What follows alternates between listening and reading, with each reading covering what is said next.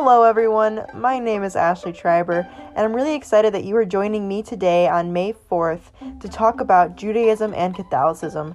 More specifically, we're going to be talking about how these two religions see God, how they praise God, and how they differ in their theological views surrounding God. All right, let's get started.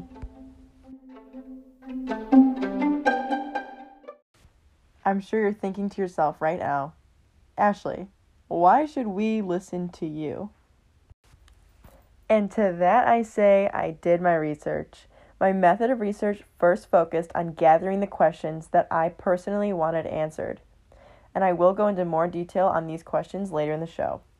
After I had my list of questions, I went to the primary sources. I went to the Hebrew Bible and the Catholic Bible. I read about the Jewish and Catholic perspectives to these questions. I then interviewed one of my professors from Marquette University who identifies as an Orthodox Jew.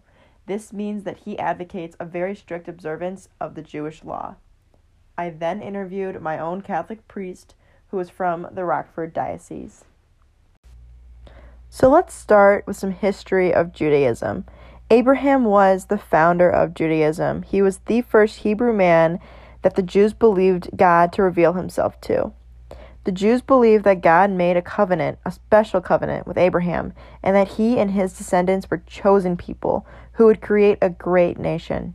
God named Abraham's son Israel, and so the Hebrews became known as the Israelites. A thousand years down the road, Moses led the Israelites to freedom after hundreds of years of enslavement by the Egyptians.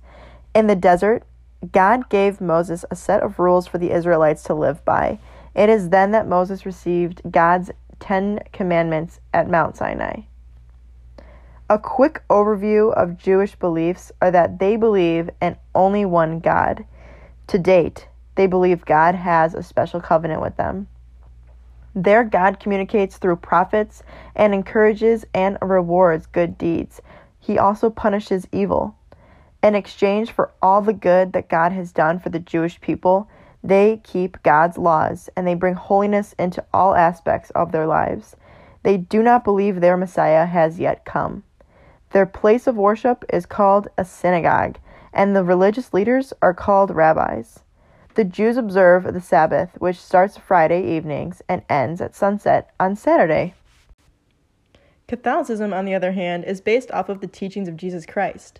Catholics are united through their belief in Jesus Christ, and they believe that Jesus Christ is the Son of God made man. Jesus Christ is believed to be the Messiah and Savior. Catholics believe in one God who reveals himself in three persons. This is also known as the Trinity and the Trinity is made up of the Father, the Son, and the Holy Spirit. There are more than a billion Catholics in the world, and this makes up the Church. The Church is led by the Pope in Rome, who has universal authority.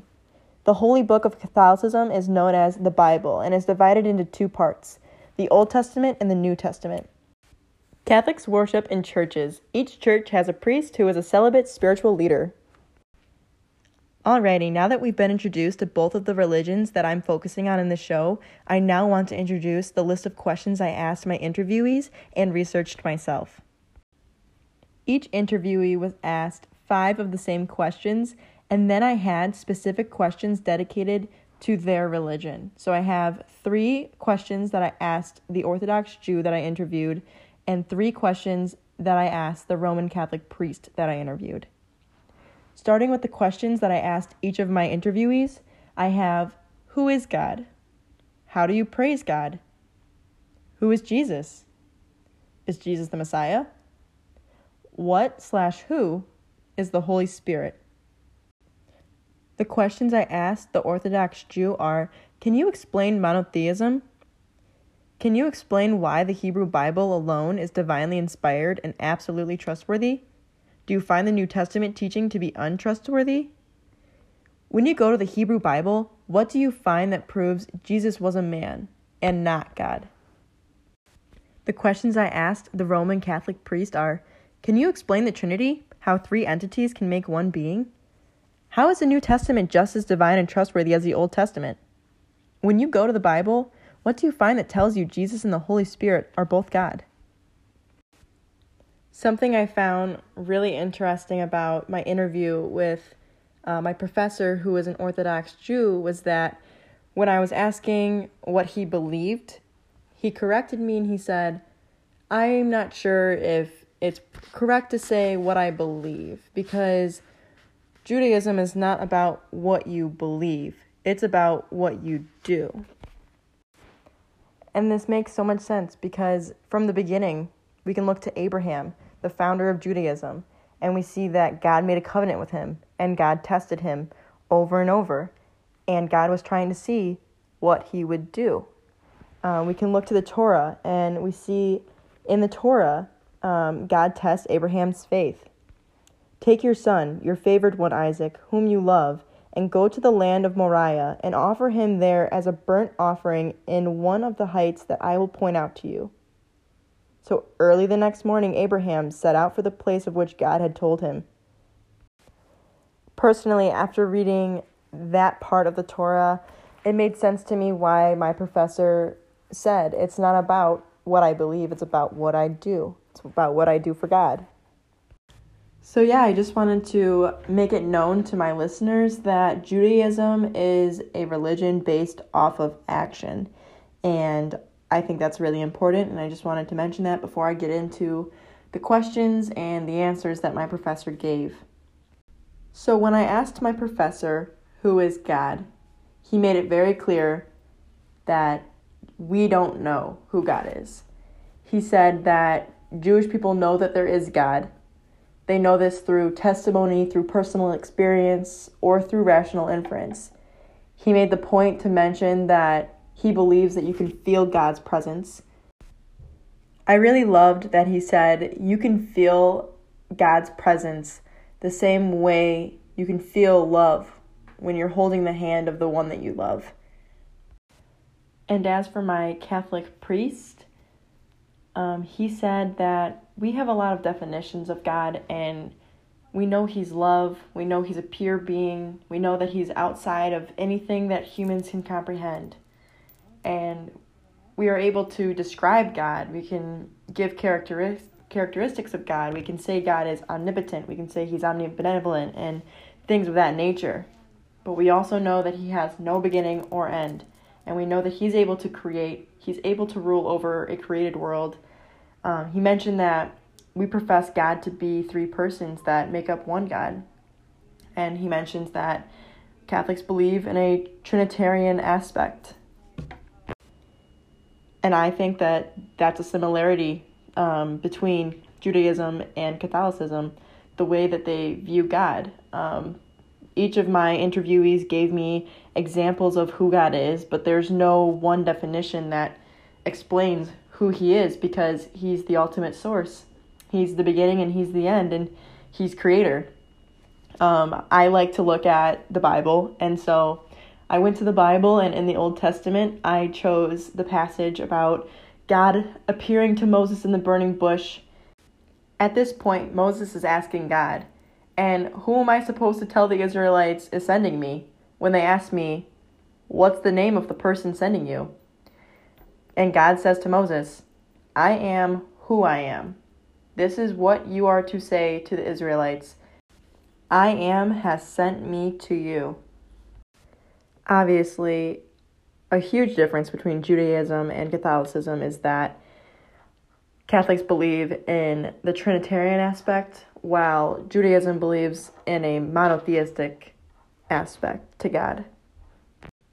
And I will be getting into both of those topics later in the show, so stay tuned. Alrighty, so moving on to my next question, I asked my professor how he praised God, and his answer to that was very interesting. He said that there is a code for how he is to praise God. Three times a day, he prays, and this has to happen at certain times. And he said that these prayers have a biblical source. He said that personally, he's not perfect and he'll be late to a prayer or he will um, forget to do a prayer altogether, but um, he tries as hard as he can to make it to the prayer three times a day. And he said that it's considered better to pray in a group, so he normally tries to make at least one minyan a year and this is a gathering of 10 individuals who pray together in the synagogue. He said that this happens at normally very early hours of the day. So that is why he's unable to make more than that because he is a professor and um, he has classes and things. But he mentioned that every Saturday he spends almost the entire day in the synagogue for the Sabbath day. Um, he also recognizes all of the Jewish holidays and he says that you need to say the words of the prayers that you're saying and know what you're saying. And he said it's really important that as a Jewish person, you slow down and you take the time to actually think about what you are saying, the prayers that you're reciting, and the true meaning of what you are saying means. Um, and he said that there are many different kinds of prayers there's praise, there's asking for help, there's meditation, and all of those are recognized in Judaism. A few examples of some of the Jewish holidays I spoke of are Rosh Hashanah, which means the Jewish New Year. And this Rosh Hashanah is the beginning of 10 days of penitence or Teshuvah culminating. Um, there's also Hanukkah, which is uh, the equivalent of Christmas to Catholics and Christians. Um, there's also Yom Kippur, which is the Day of Atonement. Um, it's a very solemn day and Jews are meant to fast and pray and repent on this day. There are seven Hebrew words in the Hebrew Bible, and forgive me if I mispronounce some of these words. I'm not completely familiar with the words prior to this research, but um, halal means to boast foolishly, to make a show of it. Um, we have tehillah, which means to praise vocally in song or shouts. Um, another example of praise in Hebrew is zamar, which means to praise with instruments, alone, or with voices. Alleluia means a shouting call for corporate praise. Um, Yoda means to lift or throw arms upward in praise and surrender. Toda means to sing praises together as a community in harmony. I think that is the type of prayer my professor was referencing, Toda. And Sabah, which is reach out with affection for God to feel his hold on us. Now, when I asked my Catholic priest about how he praises God, he said that we need to remember to have lives that are completely devoted to glorifying God. He said we need to watch what we say and watch what we do. Um, he mentioned that the Second Vatican Council expressed that the action of our worship is both adoration and from that of our sanctification, and that we must offer our lives to God. We need to be thinking of these things more often than when we are just sitting in church on Sundays. Personally, I think it's so important that Catholics look to the Nicene Creed, which is the core beliefs of Catholic faith, and that they understand what they are professing their belief in, as well as they also do what the Nicene Creed is declaring that Catholics must do. We must get baptized. We must believe in one holy Catholic and Apostolic Church.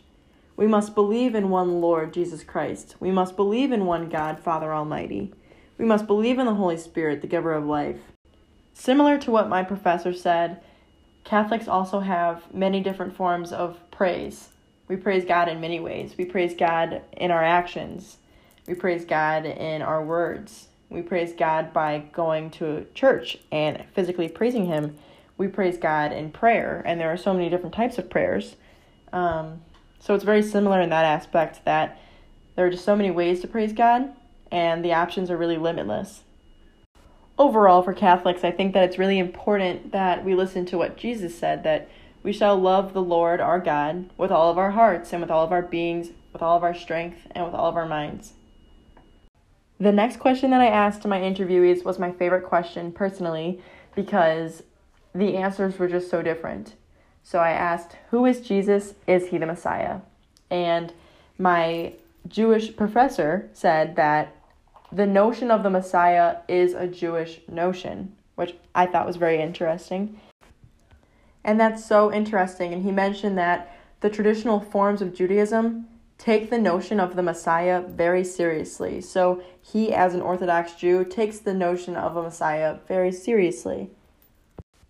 He even mentioned that the notion of the Messiah in Judaism is not similar to the notion of the Messiah in Catholicism because Catholics believe that the Messiah brought salvation and that the Messiah was Jesus Christ. Whereas Judaism doesn't have original sin. Jewish people do not need to be saved. So the Messiah is a leader who will bring knowledge of godliness to the world, and he will bring the Jews back to Judaism if they've fallen away. My professor said to me, How can Jesus be the Messiah when there is still hatred and evil in the world, and we're all still so scattered? He said that in every generation, there potentially could be a Messiah, but this depends on the people. This depends on the Jewish people whether they listen and follow what the Messiah is saying at the time. And Jesus, to some Jews, is not looked kindly upon. To some Jews, he's viewed as someone who is trying to get Jewish people to turn away from tradition. But in other perspectives, he is seen as an observant and faithful Jew because some of what he says aligns with Jewish, Jewish teaching. The problem is that how can you take some of Jesus' teachings and say, oh, this is the good stuff, and then to all the other teachings that discredit Jewish tradition, we say, we don't want that, we're throwing that out, we're not going to mention that in the synagogue. Um, my professor said that gets very confusing, so a lot of rabbis just d- decide not to mention Jesus altogether. So, in short, Jesus was not the Messiah to Jewish people there maybe have been many messiahs, or maybe the messiah hasn't come yet. But my professor said that in his synagogue, the idea of the messiah is not a topic that they focus on too heavily.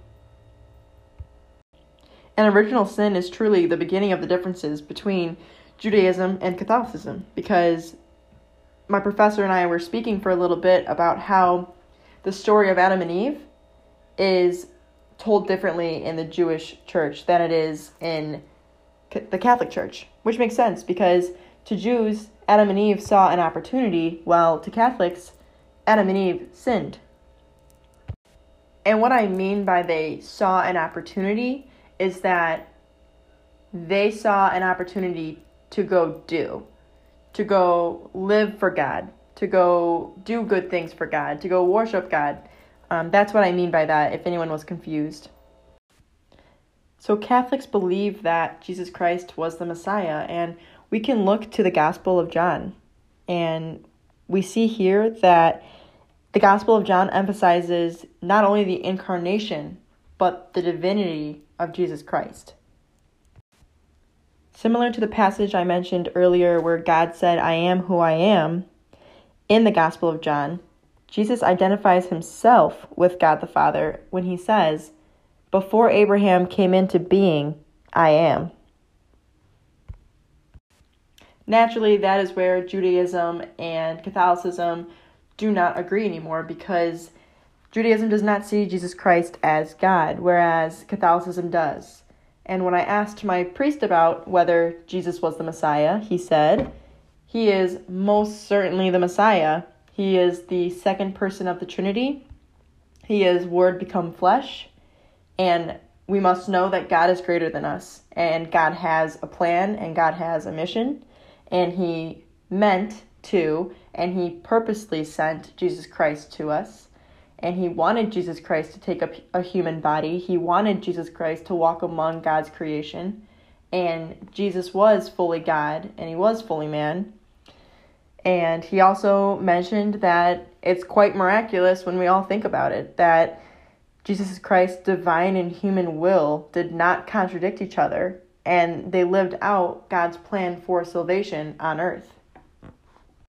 Moving on from there, I'll start with what my priest said about the Holy Spirit when I asked, What slash who is the Holy Spirit?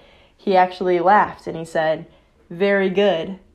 The Holy Spirit is a what and it is a who. The Holy Spirit is the third person of the Holy Trinity.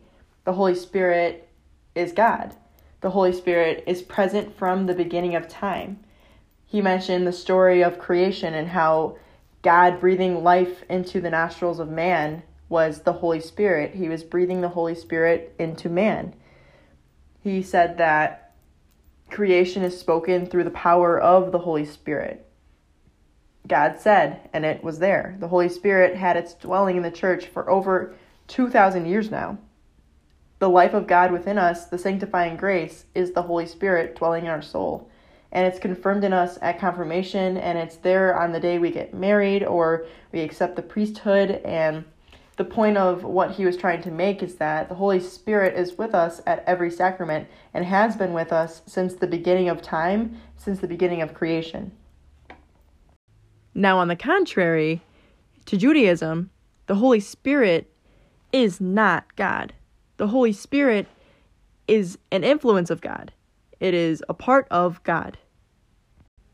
My professor went so far as to say that the belief that the Holy Spirit and Jesus Christ are two of the three persons of God is contradictory of the fact that Jewish people believe that God is monotheistic because that's attributing three persons, and that is where it gets hairy for Judaism, and that is why they believe the Holy Spirit is just an influence of God.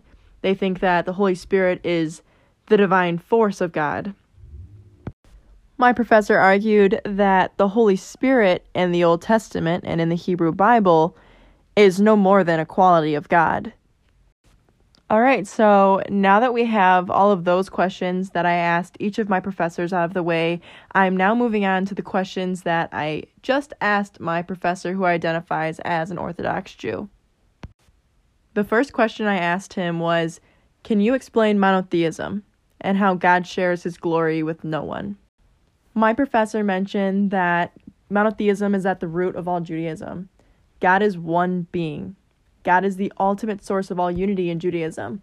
God reveals what he wishes to reveal, and it is ultimately up to him because he is the ultimate source of all beings, and no being is like him, but all beings are created from him.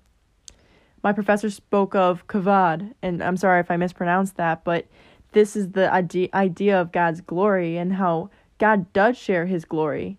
He mentioned that if you do a good deed, if you get married, if you have children, this is you sharing in God's glory. He made it clear that you do not have God's glory, but you are a part of the radiance that is God. And he said, Glory is a radiance of godliness, and that God does share, and God wants to share his glory in Judaism.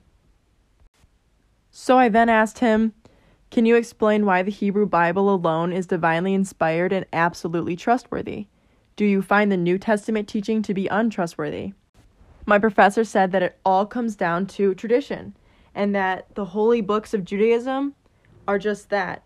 They are holy in and of themselves. So he doesn't think that it's right to say divinely inspired. He doesn't think that inspired is a strong enough word for what they are because they are holy in and of themselves and from a divine source. And as his answer to the second question about whether the New Testament was untrustworthy, my professor said that that gets hairy because, as I mentioned earlier, you have to take the good stuff of Jesus' teachings and throw out the bad stuff of Jesus' teachings. But how can a rabbi do that and explain why he was mostly right? Some of what he said was right, but the other stuff we're going to throw out. And I do want to take a second to clarify what I mean by good and bad stuff. Uh, my professor used those terms to describe when Jesus' teachings aligned with Jewish teachings and tradition, and when Jewish Jesus' teachings did not align with Jewish teaching and tradition. Uh, the good stuff is when it did, and the bad stuff is when it did not overall, the message that my professor was trying to get across about the New Testament is that he's not saying the entire book is wrong. He's not saying that the entire New Testament should be thrown out. But the problem is that Judaism cannot use it without crediting and discrediting certain teachings. And that can get very confusing. So um, he said a lot of rabbis just decide not to even introduce it and not to even use it. And when you think of it, it makes sense because every religion has its own holy books. Uh, Catholicism has the Catholic Bible, which is the Old Testament and the New Testament, and Judaism has the Tanakh. And the Tanakh is made up of three parts. Those three parts are the Torah, the Navim, and Ketuvim. And so, as not to confuse anyone, I just want all of my listeners to know that the Tanakh and the Hebrew Bible are one and the same. And so, last but not least, I finally asked my professor, who was so kind as to help me out with this project when you go to the Hebrew Bible, what do you find that proves that Jesus was a man and not God? So, the answer my professor gave is quite winded, so stay with me on this, but he said that the Hebrew Bible does not talk about Jesus. He began to talk about rabbinical tradition and how Judaism does not follow the Hebrew Bible. It follows the rabbinical tradition that follows the Hebrew Bible because the Hebrew Bible can be deciphered in so many different ways. They choose to follow the rabbinical tradition that follows the Hebrew Bible. And so he starts speaking about the Talmudic period, and he was speaking about how this gave the form and the structure of contemporary Judaism. And the tradition is that God is a radical unity. He began speaking about the passage in the Bible. He couldn't name the passage at the time, but I found it and I will speak about it after I explain what he said. Um, and it was the one about how in the Talmud, Moses is saying that if there is a prophet among you and they claim to be prophesizing and it doesn't happen, then you know they are not a prophet. And he said, now that is different than when they prophesy something bad and the prophet prophesizes and it doesn't happen because people repent. He is saying that when someone prophesizes something good is going to happen and then it doesn't happen, then they are not a prophet. And he said that to Judaism, that is who Jesus is. If prophets prophesize good things and they don't happen, they are not prophets. And Jesus prophesied a lot of good things that did not happen. Although I could not find the exact passage about uh, Moses that my professor was speaking about, I did find a passage from Ezekiel, and he, in this passage, is condemning false prophets, and he is saying that um, these are prophets who speak what the people want to hear so that they can make a handsome living, not true pro- prophets who suffer for speaking the truth.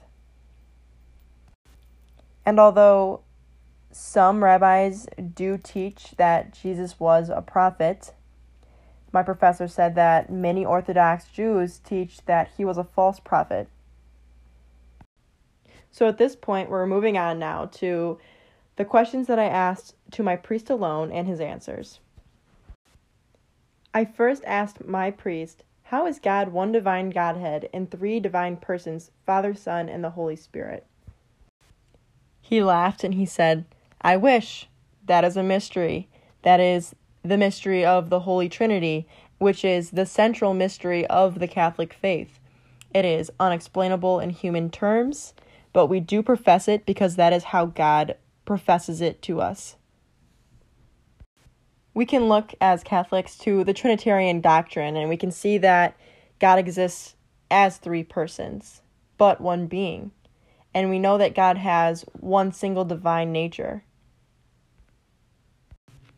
And it is confusing. I mean, I'm Catholic and I, I don't fully understand the mystery, but humans aren't supposed to fully understand. Um, we are supposed to know what God reveals to us, and He does reveal to us that um, he is three persons in one being, and that each person is distinct yet completely united in the Trinity. So we moved on from there, and I asked my priest, How is the New Testament a source of authority for you as a Christian, and how do you see it in relationship to the Old Testament slash Hebrew Bible? We then started to discuss how the New Testament is very much who we are as Christians we believe that Scripture is the living Word of God. And he said that the New Testament builds upon the Old Testament and it teaches us how to read the Old Testament. He mentioned that in the New Testament, we use a Christian typography, which is like a lens uh, while we're reading it, a lens of the way that you read it. And so we use this Christian typography to understand the New Testament and that Christ takes the Old Testament and perfects it within the New Testament. And as Christians, we embrace all of the scriptures, old and new. My next question was When you go to the Bible, what do you find that tells you that Jesus and the Holy Spirit are God? His answer to me was confusing and interesting at the same time. He said that he, as a Christian, he believes in Christ's teaching authority, and that if you read the New Testament, you see that the Pharisees and the Sadducees are always trying to trip Jesus up. They're always asking loaded questions, and Jesus' answers are always, This is how it is. Like, you cannot confuse me. It just is how it is, and this is the answer. So, naturally, to make sense of what he was saying, I went to the Bible and I started reading passages, and I found a few that I really liked that um, exemplify that Jesus is God and claim that Jesus is God.